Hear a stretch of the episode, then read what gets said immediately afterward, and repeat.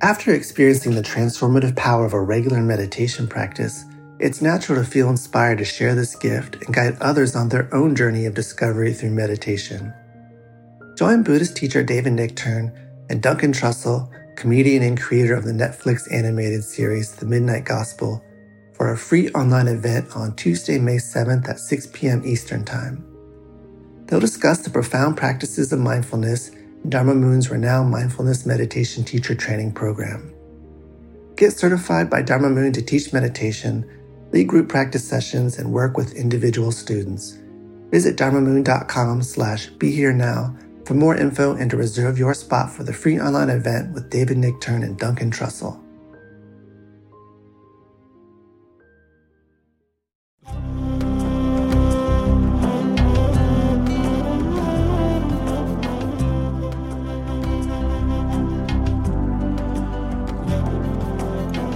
Welcome to the Jack Kornfield Heart Wisdom Hour.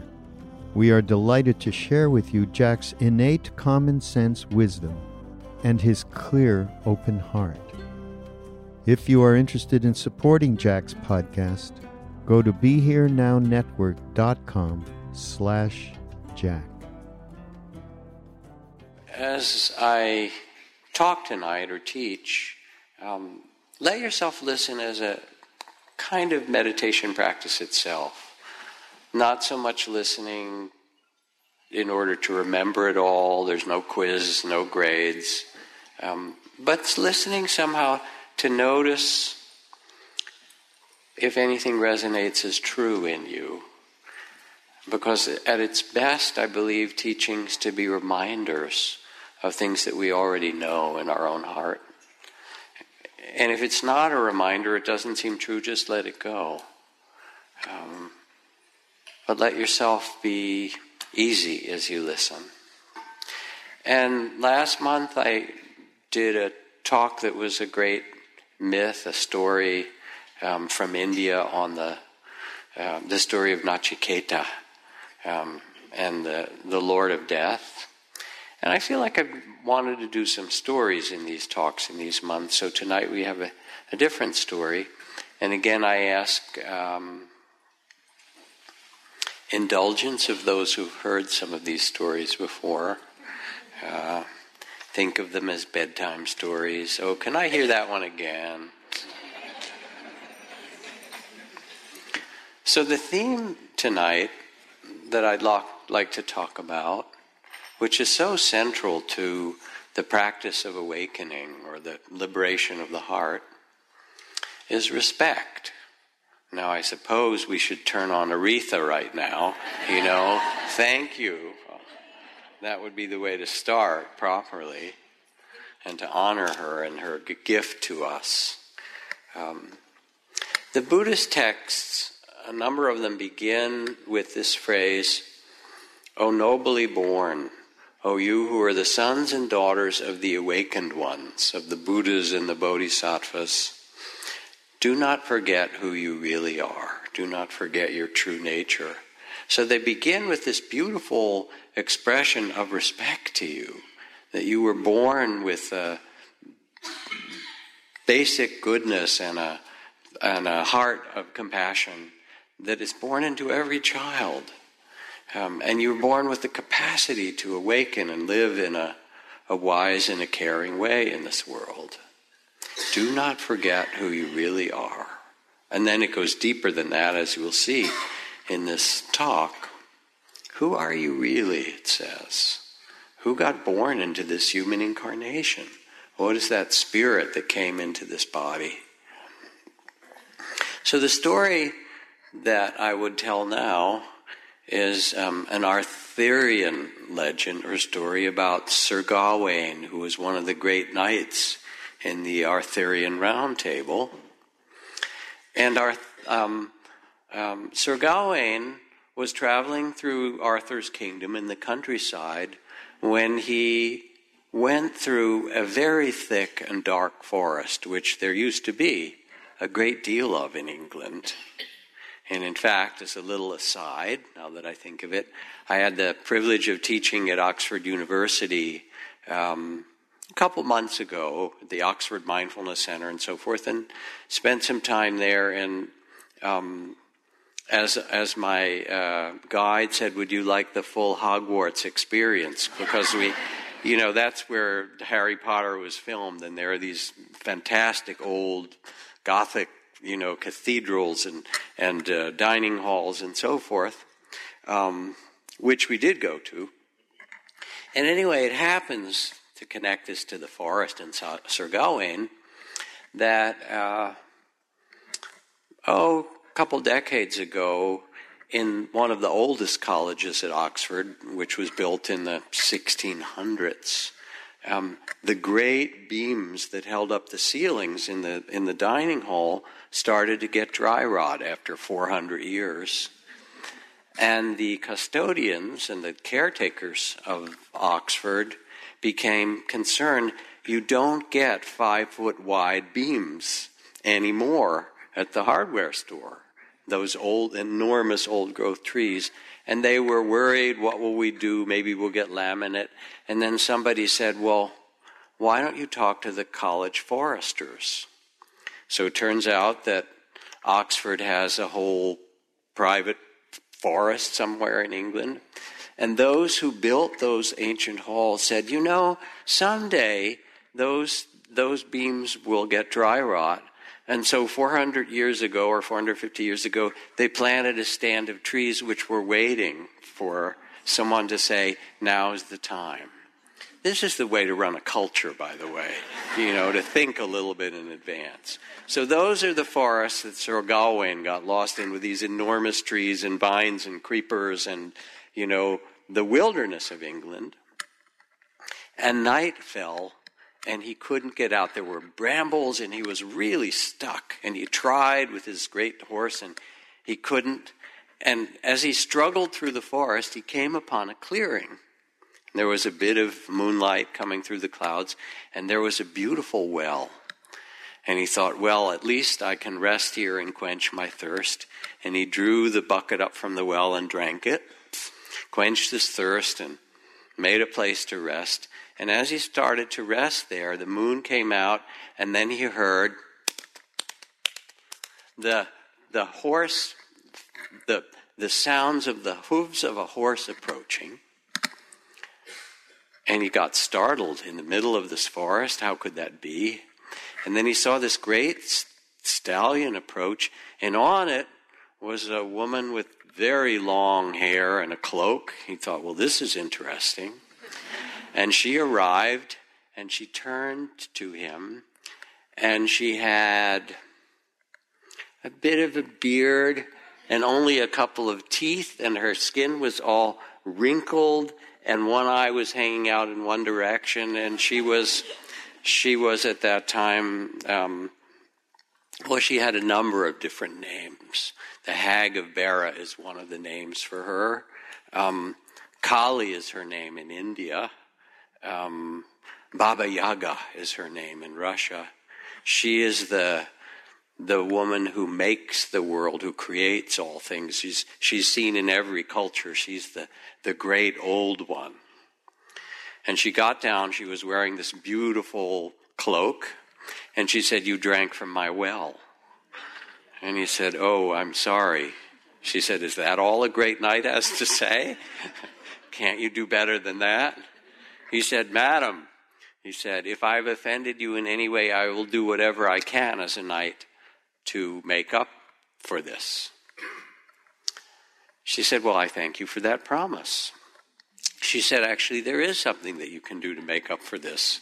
And he said, whatever you wish. She said, yes, I'm finding myself to be rather lonely, and so I would like to get married. He gulped. But he'd promised, and a knight makes a promise and must keep it. And she said, yes, I would like a wedding, and I would like a big wedding at Arthur's castle where we invite everyone. He said, couldn't we have like a little private? She said, no, we have to do this right. He said, well, I need a little time to think about it. She could see his reservations. One could well understand. And he said, "Isn't there anything else I could do for you?" To which she replied, "Well, there is one thing. If you can answer a question, then, and return here, let's say in 1 year, with the correct answer, then I will absolve you of the wish to be married." He said, "Certainly, what is the question?" And she looked at him, and she said, "What is it that women want?"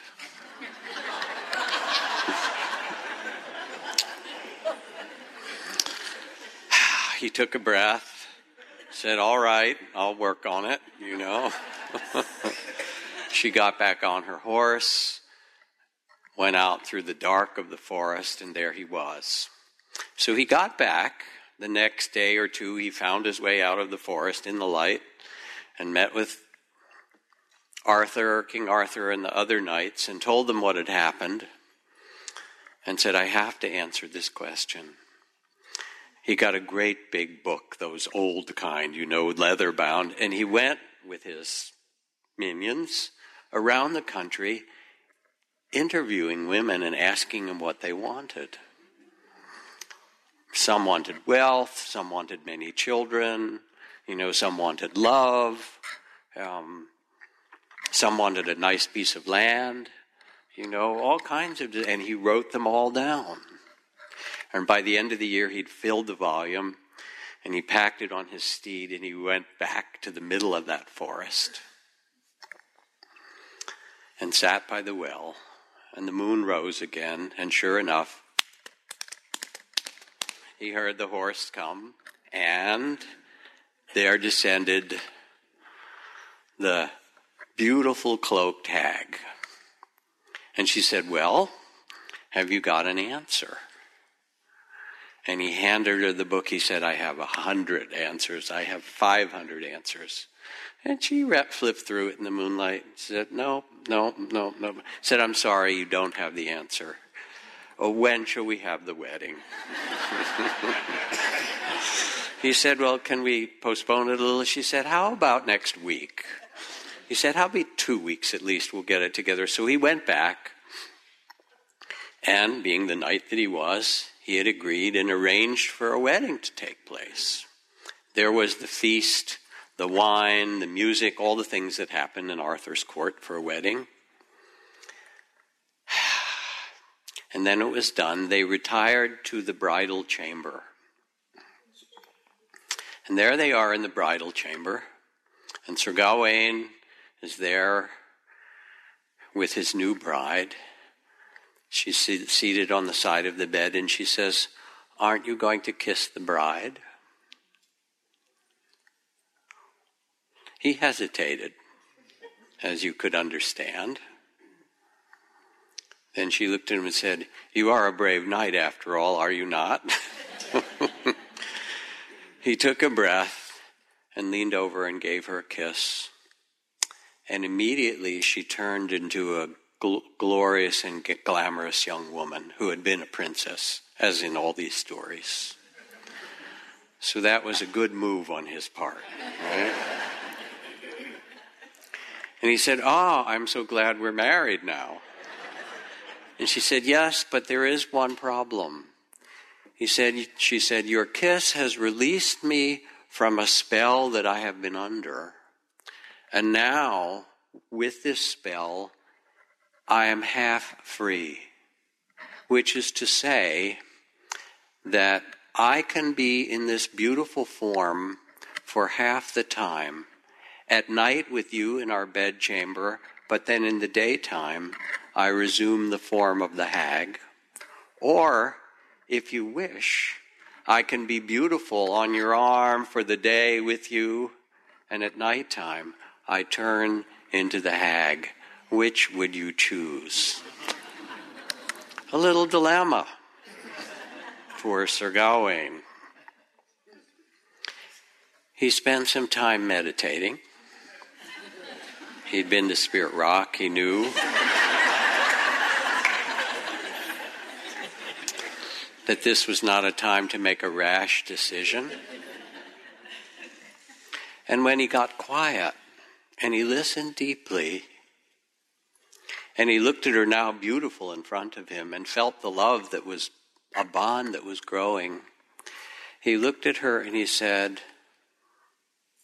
"I cannot choose, and I will place it in your hands. What would you choose?"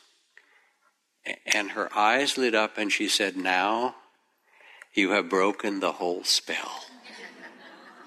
Because the answer to the question that I asked you has now been revealed from your own lips. And what it is that women want is their own sovereignty. To not have someone else say, you must do this, and you must be that, and you should, and you shouldn't, but to be honored in their own right for who they are. And then, I won't go into details, but they had a wonderful wedding night, and quite a good marriage following that.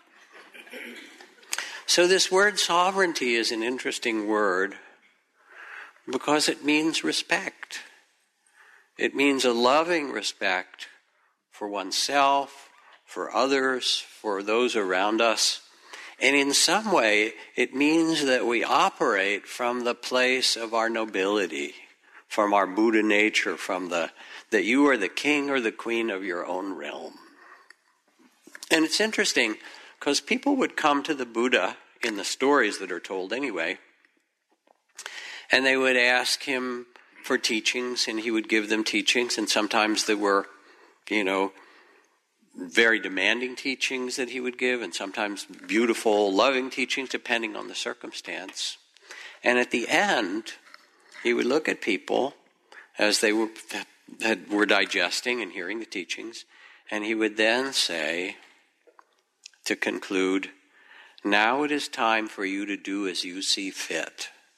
It's a famous phrase in the Buddhist texts, which to say, all right, I've given you the best advice that I can, I've illuminated what I can, and now I place it in your heart and your hands, and it's time for you to do as you see fit. And that gesture was one, again, of respect and sovereignty, that you are the one who determines your own life and your own heart. Every being loves respect. Your employers and your employees. Children, adults, elders, your garden loves respect. You'll notice it when you treat it that way. It's like the 7-year-old boy who went out with his mother and father to a restaurant, and the waitress came and took their orders, and then she said to the little boy, "What will you have?" And the mother answered before the boy could speak and said, "He'll have the meatloaf, the mashed potatoes, and a glass of milk." And he said, "Well, really, I'd rather have the hot dog and fries." His mother said, "No, he'll have the meatloaf, the mashed potatoes, and the milk." The waitress took the other orders, and then when she left, she turned to him and said, "Would you like ketchup or mustard on your hot dog?" And as she walked away, the little boy turned to his parents and said, "She thinks I'm real." Everyone loves respect. And when I lived in the forest monastery of my teacher Ajahn Chah, the whole community was built around a kind of respect. The paths were swept in this beautiful, respectful way in the forest, and we learned ways to fold our robes and care for our bowls and to bow to one another in ways that offered our respect and to receive people respect. It was a field of respect that allowed us to be present for one another in a beautiful way.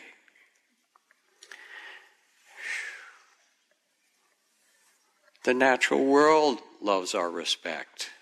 Quails and ants and rabbits and owls. And I have this beautiful poem calligraphied by Lloyd Reynolds, who was the teacher of Steve Jobs, the greatest American calligrapher. He wrote, "A bug crawls over the paper, leave him be. We need all the readers we can get." The little bugs also want your respect. And there was a beautiful painting. It came from a photograph, and my daughter, in her artist mode, did a painting that was for sale for a long time in the bookstore. I don't know if it's still in there, of the moment when the Dalai Lama and Mahagosananda, who is the Gandhi of Cambodia, met each other here. They were old friends. And by the upper retreat hall when the Dalai Lama was visiting, and they each bowed, and they each tried to bow lower than the other one, and finally they got kind of parallel, and their heads bumped as they were kind of close to the earth, and they were just each offering one another respect. So a story I've read many times from the New Yorker. A small unit of American soldiers was walking through the holy city of Najaf in the early years of the Iraq War, when hundreds of Iraqis poured out of the buildings on either side, fists waving, throats taut. They pressed in on the 15 Americans, who glanced at one another in terror. The author of this, the reporter, said, "I was afraid a shot would come from somewhere, the Americans would open fire, it would turn into a massacre." At that moment, the American officer stepped through the crowd, holding his rifle high over his head with the barrel pointed to the ground. Against the backdrop of the seething crowd, now almost 1,000, it was a striking gesture, almost biblical. "Take a knee," the officer said behind his sunglasses. The soldiers looked at him as if he were crazy, and then one after another, swaying in their bulky body armor and gear, they knelt before the boiling crowd and pointed their guns at the ground. The Iraqis fell silent, and their anger subsided. The officer ordered his men to withdraw. It took me months to track down Lieutenant Colonel Chris Hughes to ask him about this. He assured me, when I asked, "How did you learn to tame a crowd in a war zone in a distant country?" he assured me that it was not part of the Army Manual of Instruction. He said, "The problem with warning shots is the next thing you know, people start shooting for real." And anyway, he said, the Iraqis felt that the Americans were disrespecting their mosque and their culture in this holy city. The obvious solution to Colonel Hughes was a gesture of respect. Saved all those lives. The breathtaking freedom and beauty of mindfulness is that we can acknowledge what's so, we can bow to it as you just did, you can name it with loving awareness, and see this is the way that it is, and experience whatever it is, pleasant or painful, with a gesture of respect. Say this too. So I was riding with my teacher Ajahn Chah on the way to a monastery. We'd have been invited to a temple on the Cambodian border, and a young guy in a pickup truck gave us a ride, and he liked to speed like young men do. The problem was it was a 1.5-lane dirt road through the mountains, mostly empty, but once in a while there'd be a bus or a logging truck or a water buffalo, and he was just zipping around the corners, and I started to hold on thinking, okay, I'm going to die in this one, because there was a drop-off and you couldn't see what was coming.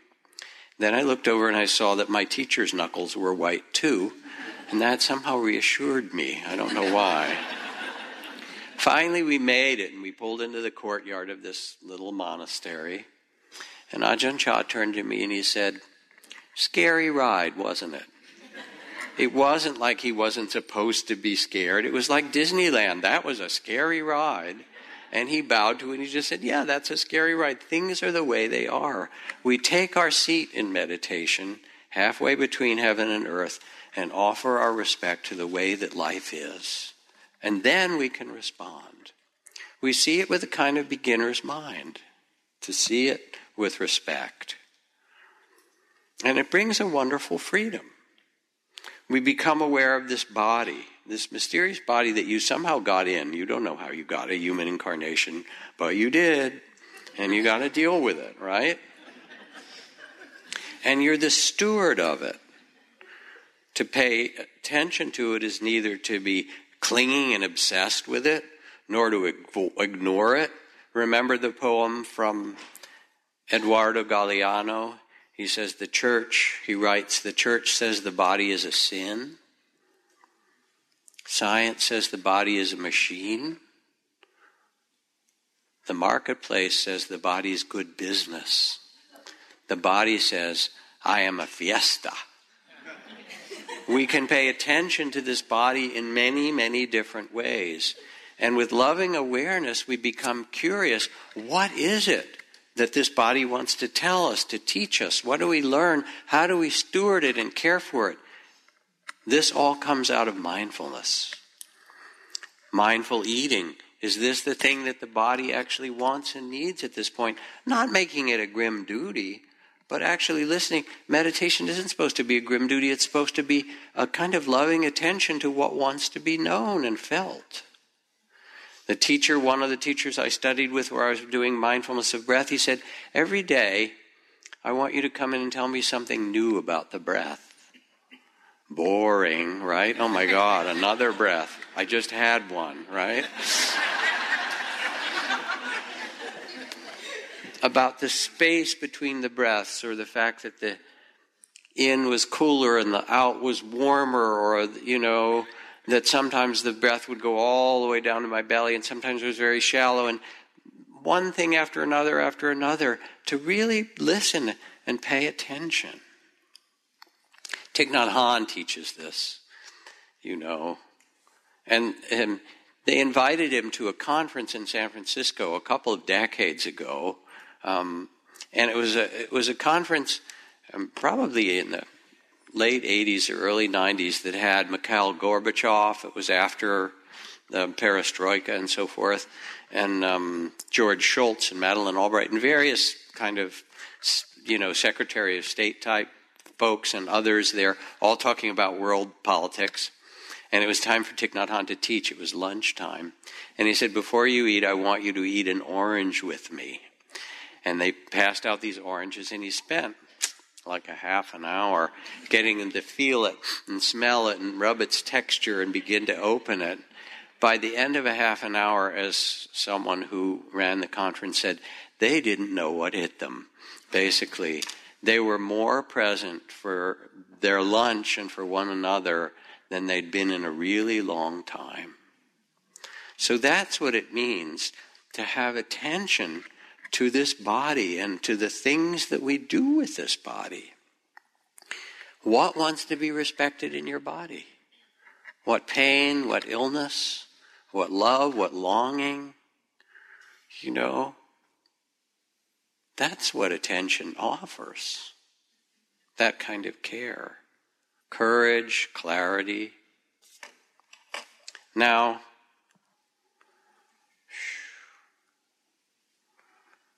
it also means that you need to respect your pain.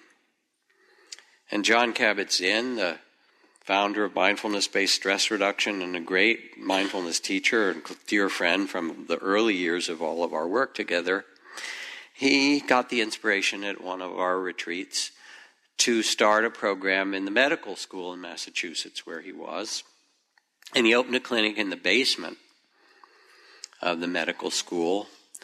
And he said, I'm going to teach mindfulness to all the people in the hospital that you doctors can't help.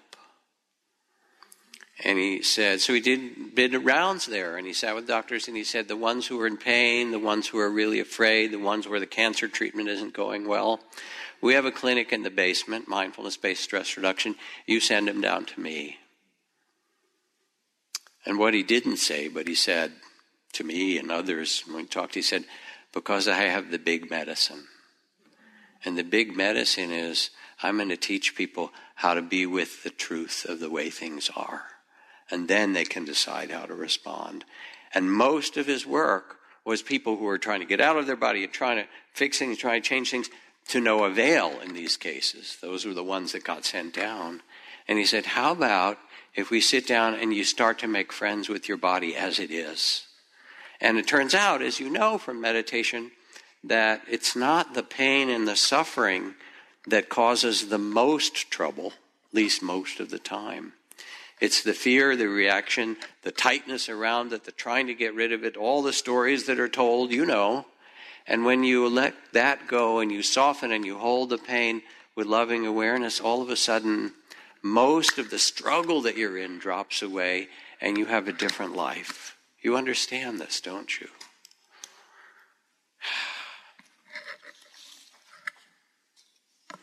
Tibetan Lama was staying with friends in Colorado, and he was a great horseman.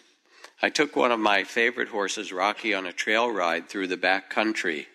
He was a very intelligent horse, but he didn't know how to walk a trail. It was a new situation. I was leading the group, and that also made him a little nervous.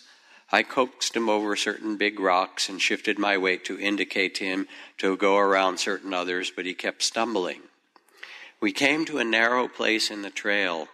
On one side was a steep shale cliff, and the other a long drop into the river. Rocky stopped and waited for my direction. We both knew that one wrong move would plummet us into the river far below. I guided him toward the gorge, subtly shifting my weight toward the high wall of shale. I thought that if he slipped, I could jump off and save myself. The moment I shifted, Rocky stopped cold and craned his head around to look at me. He knew exactly what I was doing. I could tell he was shocked and hurt that I was planning to abandon him. The look in his eyes said, "You and me together, right?"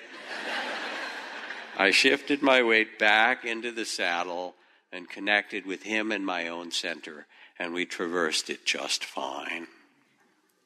Attention, respect to the situation we're in, to our own body, to the bodies of others, and to the body of the earth,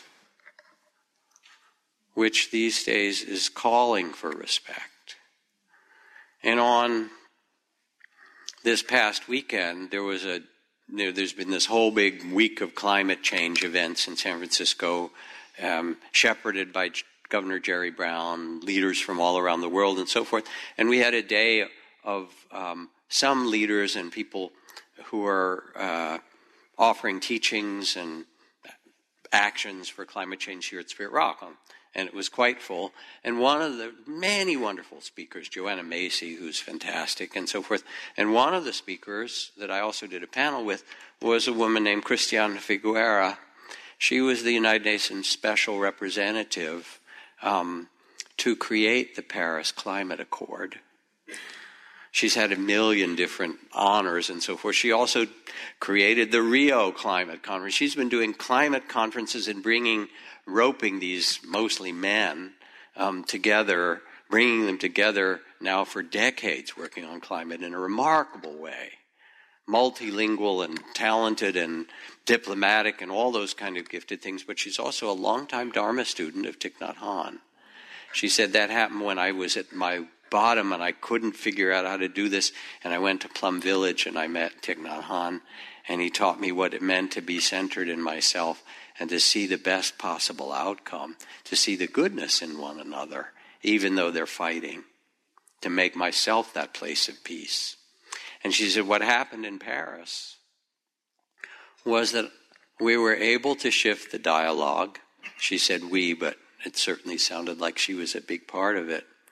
From the victims and the perpetrators, who were the bad countries and the ones that have been the victims, you know that story, to our common humanity. And that shift of perception from victim and perpetrator to we're in this together made the Paris Climate Accord possible. So respect for the earth, for our own bodies, for one another, respect for our feelings. We have this river of feelings. You know, sometimes I read this list of 500 emotions that we have. Anguished and antsy and apoplectic and amorous and argumentative. I just start with the A's, you know. And you go on and on and on, right? But how do we deal with them? We get caught in them. We hate some feelings. We love some others. Or can we be respectful? This is what sadness is like. This is what loss is like. This is what longing is like. As the poet Hafez says, don't surrender your loneliness too quickly. Let it cut more deeply. Let it season you like few divine ingredients. Because we all have loneliness. It's part of being a human. You come in and you're kind of alone in that journey. I mean, you're with your mother, but all of a sudden there you are, a baby. How did this happen? You know? And then you go out and people can love you and tend you, but it's like, okay, you're on your own at some point. This is the reality of it. We're deeply connected, and at the same time we have every other kind of feeling. We have love and longing and disappointment and hate and fear and you know, every kind of emotion.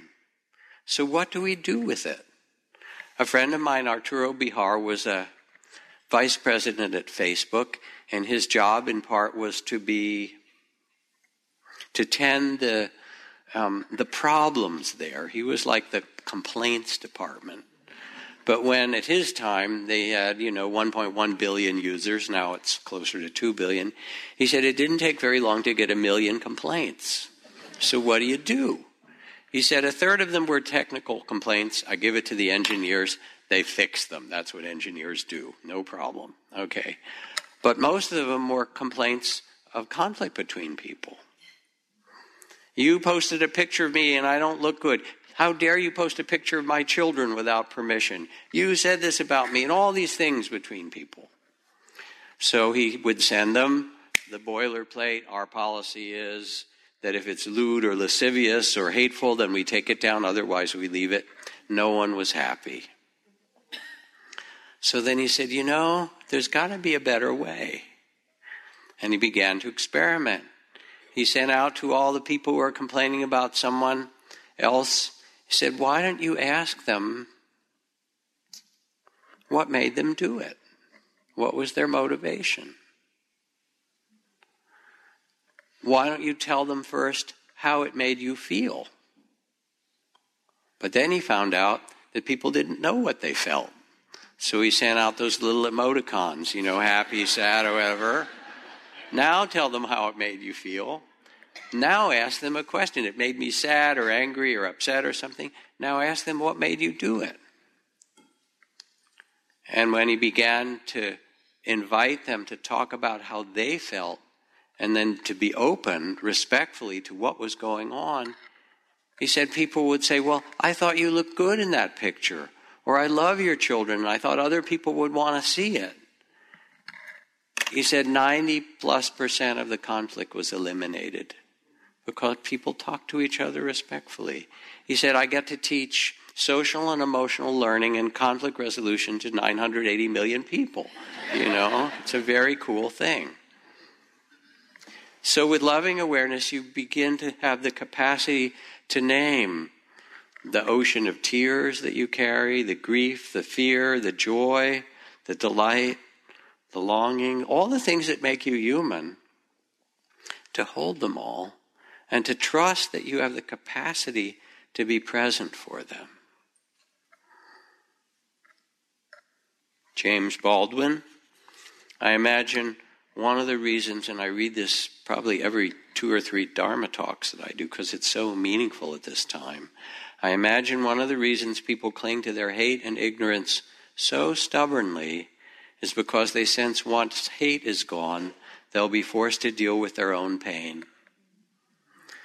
That means that we projected on the immigrants, the Mexicans, the black people, the brown people, the yellow people, somebody who's different than us, the communists, the socialists, or whatever. The communists were the enemy du jour when I was young, Now they're coming back around. We get them again, right? But when we can't honor the fact that we're vulnerable. Anybody not vulnerable here? Raise your hand. You can have your, whatever it is, $12 back or something. That's our human life. That we are vulnerable. We're vulnerable to one another. We're vulnerable every time we go through an intersection and people respectfully stop at the red light so you can go through the green and be safe. And here, because we're unwilling as a society to recognize that we too are vulnerable, that we're all interconnected, that we also have our own losses, whether it's the losses of jobs or the losses of America as the superpower, maybe not quite as super as it had been, or whatever it happens to be, or the fears that we have. When we can't deal with them, we project them on others. People cling to their hate and ignorance so stubbornly because they sense once hate is gone, they'll be forced to deal with their own pain. And to do that takes courage, dignity, and it's tremendously empowering. It brings a kind of inner well-being and freedom, and it means that when you're respectful of your measure of sorrows and your fears, as well as your beauty and your creativity, you can be respectful of others. It's really radical. But this means respect for feelings, because they run the world.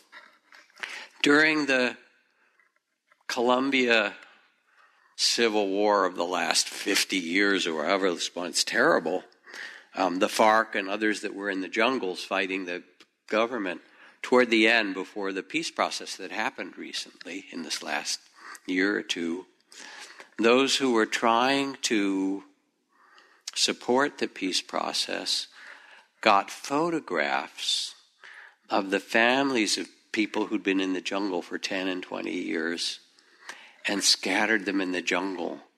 And there were pictures of your children who'd grown up, or your family members, or your mother or your father, and little notes and messages to them. And that, touching the heart of the people who'd been living there, reminded them,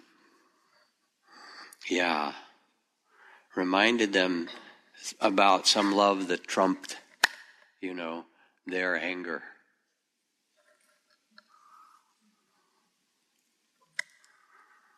So we learn to be respectful of our body, of our minds, of our feelings. Minds are, what's that bumper sticker?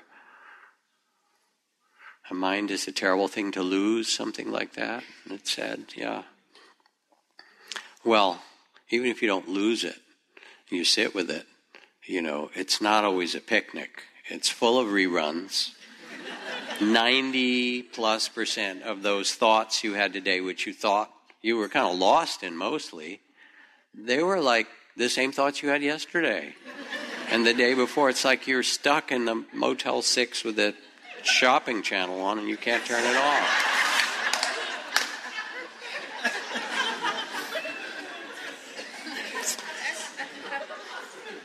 Who is your enemy? Mind is your enemy.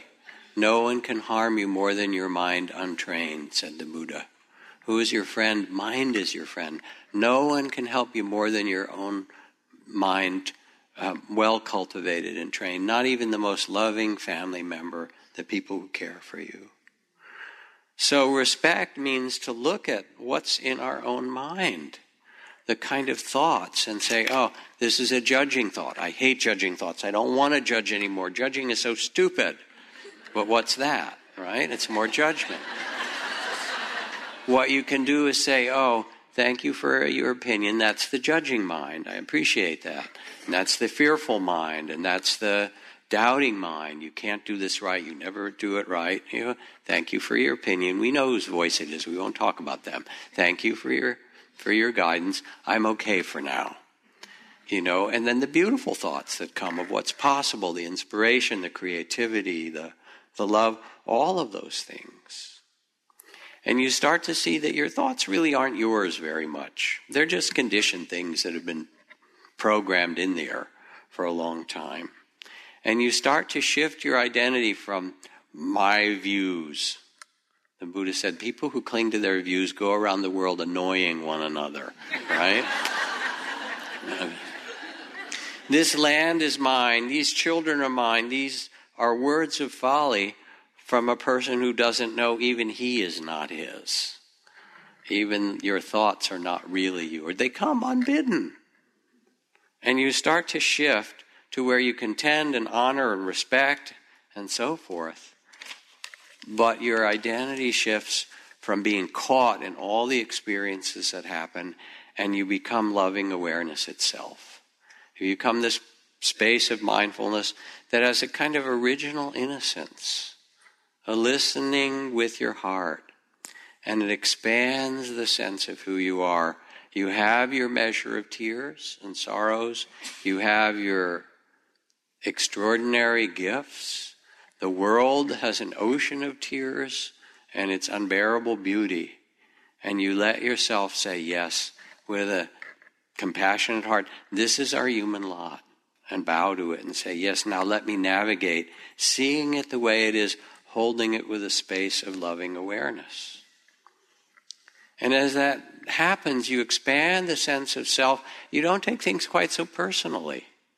You know, you weep with all the parents who've lost a child, or all the parents whose children are in prison, or all the parents whose children are ill. It's not just your child, you know. And you rejoice with all the parents whose children succeed, because it's our children. It's not yours, it's ours, you know, and you carry them in you. George Washington Carver,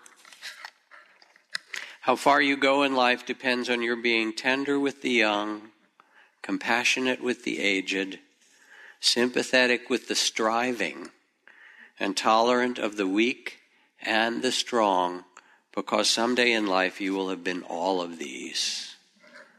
And that's the gesture of respect, that we all get to play parts, as Shakespeare says. You are a man or woman of parts.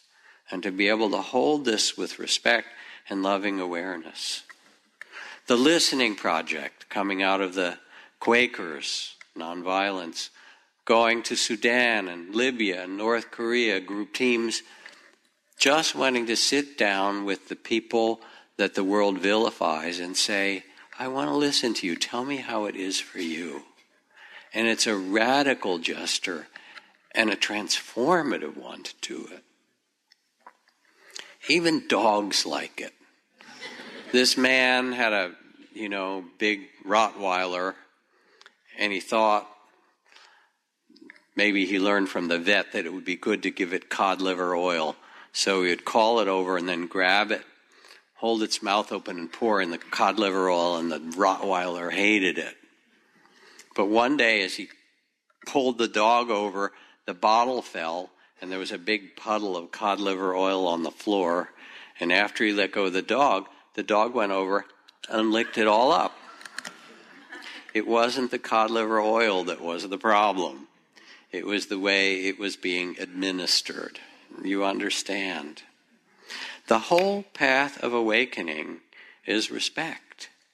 When people ask for a little attention, it's not a little thing, it's a big thing. And a generous heart is what you're born with. To not harm yourself or others, to refrain from causing harm with your actions, to not kill, to not steal, and so forth. Those are gestures of respect, of reverence for life. Wisdom and compassion sees the way things are with tenderness and respect, and then you can respond. But you have to respect the way it is first. You have to respect the fact that there are 10,000 nuclear warheads still active on this earth before you can do anything about it. You can't pretend they're not there. You actually let that terror of that reality also have a bow. And then you say, all right, what can we do? What are our steps to do? It can change the world. The elderly, the youth, the teens, the disenfranchised, the rich, the poor, the Palestinians and Israelis, and the Hutus and the Tutsis, and the Christians and the Muslims, and the Buddhists and the Jews and the atheists. Can we listen in a respectful way to ourselves, to one another? What a world it would be if we offer this. Now, somebody might raise their hand and say, well, what about the big difficulties? What about racism? Such a crazy thing. What color are you? You're green, brown, blue, something. As if that made any sense. What about our prison system? Millions of people incarcerated and, you know, almost 10 million people, whatever, in the current... The prison industrial complex, a racist poverty prison, which is also our default mental hospitals. What kind of culture? What about the endless wars, you know, whether it's Syria or South Sudan or the people of Tibet or our own cities and places, you know, also needs respect. I tell the story of working with Michael Mead and Luis Rodriguez and others running retreats for young kids getting out of street gangs from Oakland and Chicago and LA and so forth. And they come in with their hoods up and their hats back and like, you're going to do some poetry and teach me some meditation and shit like that? Come on, man. I'm on the street. People got 9mm. You got to give me something better than that. And so we will take a candle and light it and put it in the center of a table and say, there are too many people in this room who need respect that haven't been acknowledged. Would you go out in the parking lot and collect a stone for every young person you know who's been killed? Put it by this candle and say their name. And these kids will come back with their hands full of stones.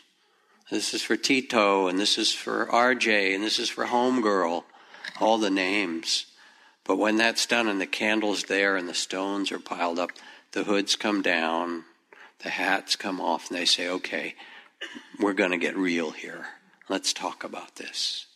There's a respect for what they've survived and what they've lived through. So what about racism and war, endless war? This is respect for Mara. Mara is the Indian god of aggression and temptation, and who attacked Buddha in the myth anyway on the night of his enlightenment with all the possible temptations, and then with the armies of Mara and all the doubts and so forth. These are not small forces. The power of greed, of hatred, of fear, of delusion. Civilizations rise and fall. You know, wars happen from these forces. But they're not the end of the story. Mahagosananda, that Gandhi of Cambodia that was bowing to the Dalai Lama, was a part of the world campaign that got the Nobel Prize for trying to get rid of landmines. And when he went to the U.S. Congress, he said, what concerns me is not just the landmines in the earth. And he had asked me as a friend if I would collect money for artificial limbs for the thousands of children in Cambodia that needed them. He said, that's not what concerns me. He said, what concerns me is the landmines in the human heart. That's what he said to the whole U.S. Congress. That's where we have to start. War is not the end of the story. People think that only force is, you know, the way to run the world. The only thing that can meet violence and greed and hatred, the only force big enough, as Martin Luther King said, is soul force. After the church was bombed and the 4 children were killed, everything, you know, torn apart. And he said, we will meet your capacity to inflict suffering with our capacity to endure suffering, and we will not hate you. We cannot obey your unjust laws, but we will soon wear you down with our capacity to suffer. And in loving you, we will bring you so far along that in the end you will come to that place of love as well.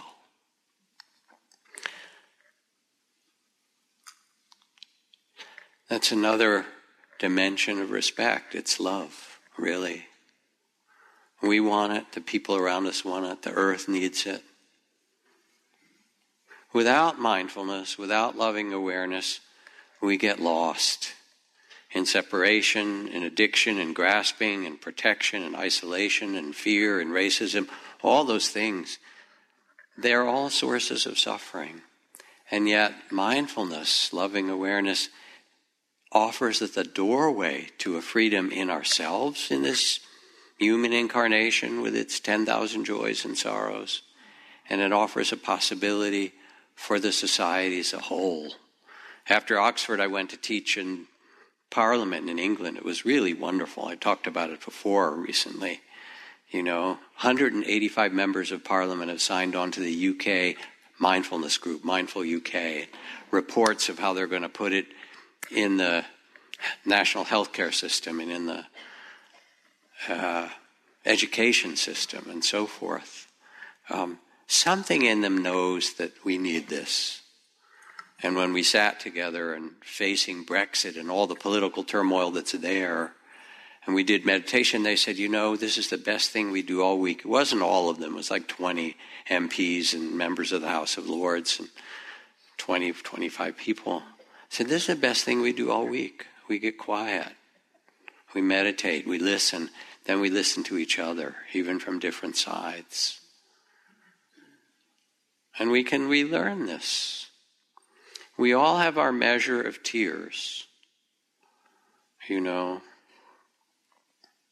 We all have our disappointments, but we also can treat each other in different ways. I was leading a men's retreat here some years ago with my colleagues Wes Nisker and Robert Hall, dear friend and wonderful teacher, who's now right near the end of his life in hospice. And in the evening we would have a council where men would come into the center and small groups and be given a question to talk about fathers and sons, you know, or talk about money, or talk about what it means to be a man, or talk about their sexual history. One of the things that was very evident with those questions is that everybody was confused. There wasn't a single man who got in the middle and didn't talk about whether it was their sexuality or fathers and sons or whatever, didn't have some confusion how to be a man. Just in case you're interested to know that. We're in it together, apparently. But anyway, there was a fellow there who were talking about how we treat one another as men. And he had a radio show in Los Angeles, a blues show. And it was on Sunday nights. And he said, I have a big following inside the prisons. He said, so one day I got a letter from this man, George Jameson. And he said, I'm a follower of your show. I'd like, you know, to make a request. Could you give me, you know, could you put on your show some of the really early great blues legends, Mississippi John Hurt and Blind Lemon Jefferson, and he listed a number of other blues greats that he'd like to hear. So the week after, this fellow went on his radio show and he said, I got a letter from George Jameson, you know, and he's obviously a man with understanding of the blues and its roots and a great aficionado, and I'm going to play for him some of the early Mississippi Delta blues and, you know, Blind Lemon Jefferson and Mississippi John Hurt and others, and he did. And a few weeks later he got a letter again from George Jameson, and he said to this man, thank you so much for playing those blues greats. He said, and I want to tell you, that's the first time in my life I can remember my name being said with respect. Imagine that. Imagine that. You don't get it in prison, you can understand, but you also don't get it, you know, in some childhoods and in some neighborhoods and in some communities.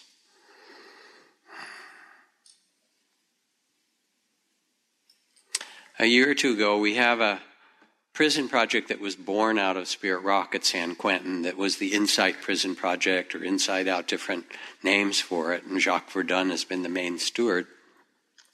And there was a graduation in San Quentin that I went to be a speaker, and there were 100 men with mortar boards and graduation gowns who'd gone through a year-long program, GRIP, Guiding Rage into Power, learning mindfulness and anger management and bodily practices like yoga and things to tend themselves.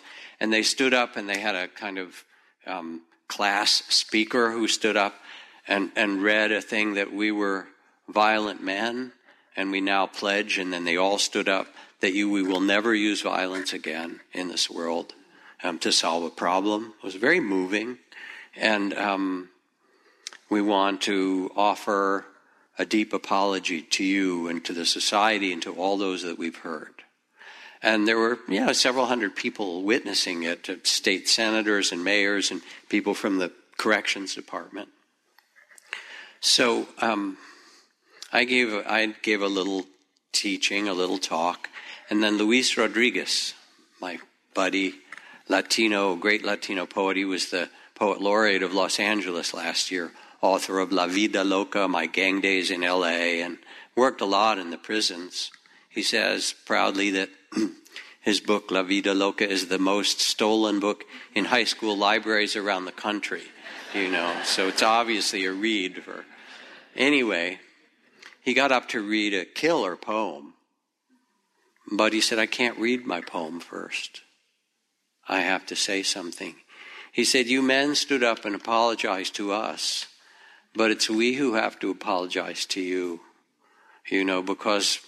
many of you are in here because you had a childhood of disrespect, of abuse, of poverty, of drugs, of racism, of being part of a community that was marginalized and attacked. We as a society have failed you. And I want to offer you an apology on behalf of those who are outside. And then he read his poem. It was a very moving moment. To reverse it, he offered the kind of respect that these men deserved. So this is sovereignty. To honor the gift in every human being, to honor the gift of your own body, to honor a gift in others. And we can all learn it. We all have our measure of disappointment. That's where the heart grows wise, Ellen Sirleaf and Leyman Gboyi, who won the Nobel Prize in Liberia, Ellen Sirleaf said, Liberia used to be known for its child soldiers. Now they remember our country for its women leaders. Turn that one around. It means it's not the end of the story, that when we bring respect, the story can be changed. And then we become able to bless. Whatever we pay attention to offer that respect or that sovereignty, that honoring, becomes a blessing. Nelson Mandela, it never hurts to think too highly of a person. They often act the better because of it. And William Butler Yeats, who talks about all the blindness in his life and all the ways he's fallen into the ditches. He says, and yet I'm content to live it all again and yet again, if it be life to pitch into the frog spawn of a blind man's ditch. I'm content to follow to its source every event in action or in thought, measure the lot, forgive myself the lot. When such as I cast out remorse, so great a sweetness flows into the breast, for we must laugh and we must sing. We are blessed by everything, and everything we look upon is blessed.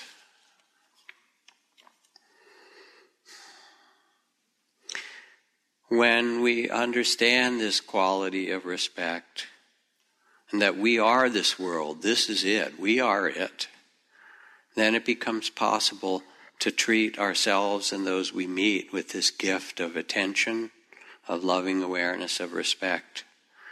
And it brings a freedom and a dignity and a kind of blessing of sovereignty to yourself and to all that you touch.